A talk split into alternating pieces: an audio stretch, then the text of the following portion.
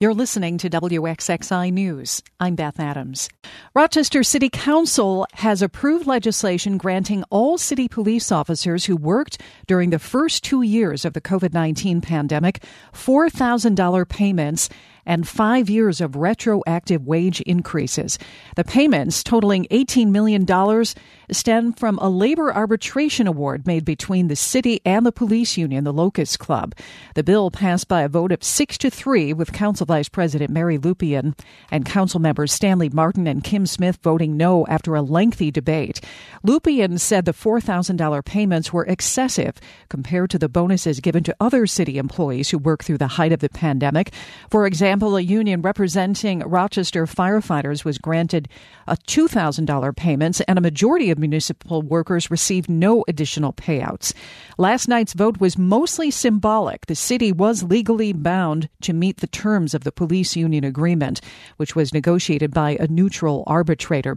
Officers have been working without a contract since 2019. While the city had reached an agreement with the Locust Club in January, all the details are still being finalized. Organizers planning a state park in High Falls are asking for public input to help determine the park's priorities and features. WXXI's Jasmine Singer has more on that. Earlier this year, Governor Kathy Hochul announced $6 million in proposed funding for a new park at High Falls in downtown Rochester. Potential plans include introducing a pedestrian bridge, meadow restoration, a viewing deck, and a boardwalk. Spearheading the project is the Genesee River Alliance, a group bringing together the perspectives and needs of neighbors and businesses located near the river. The Alliance is asking for community input regarding the park's development and has published a short survey to gather the opinions of river stakeholders. The survey, which can be found at geneseelandtrust.org slash state park, will help determine priorities that will guide the formation of the park.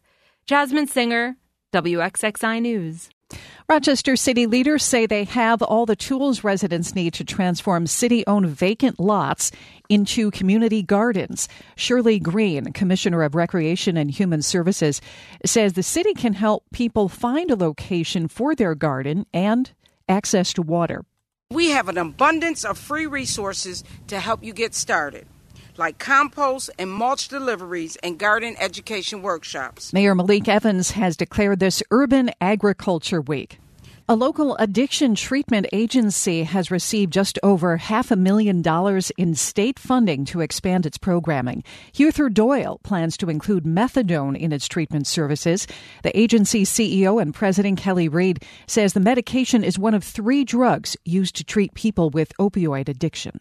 So they come in, they get evaluated by us, they get evaluated by um, our doctor or our nurse practitioner, and we can look at what their primary need is and determine for them what of the three medications might work best for them. Because of its highly addictive status, methadone must be distributed at a separate clinic with a high level of security.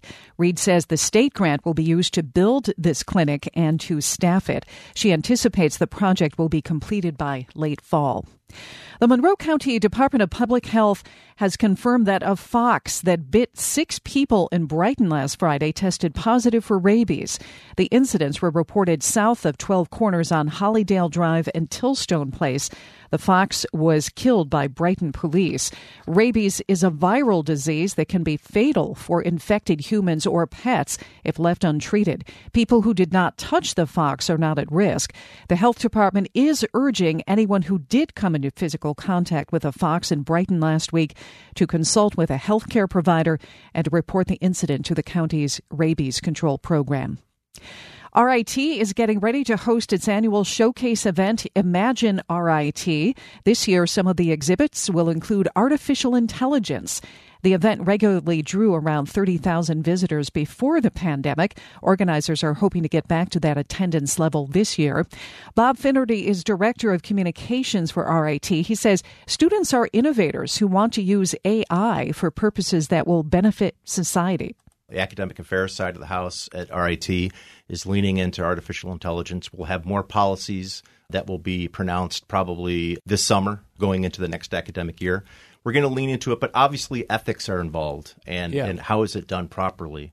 Finnerty was speaking there to Evan Dawson on WXXI's Connections. Imagine RIT is this Saturday from 10 to 5 on the RIT campus. You can find more local news on our website, WXXInews.org.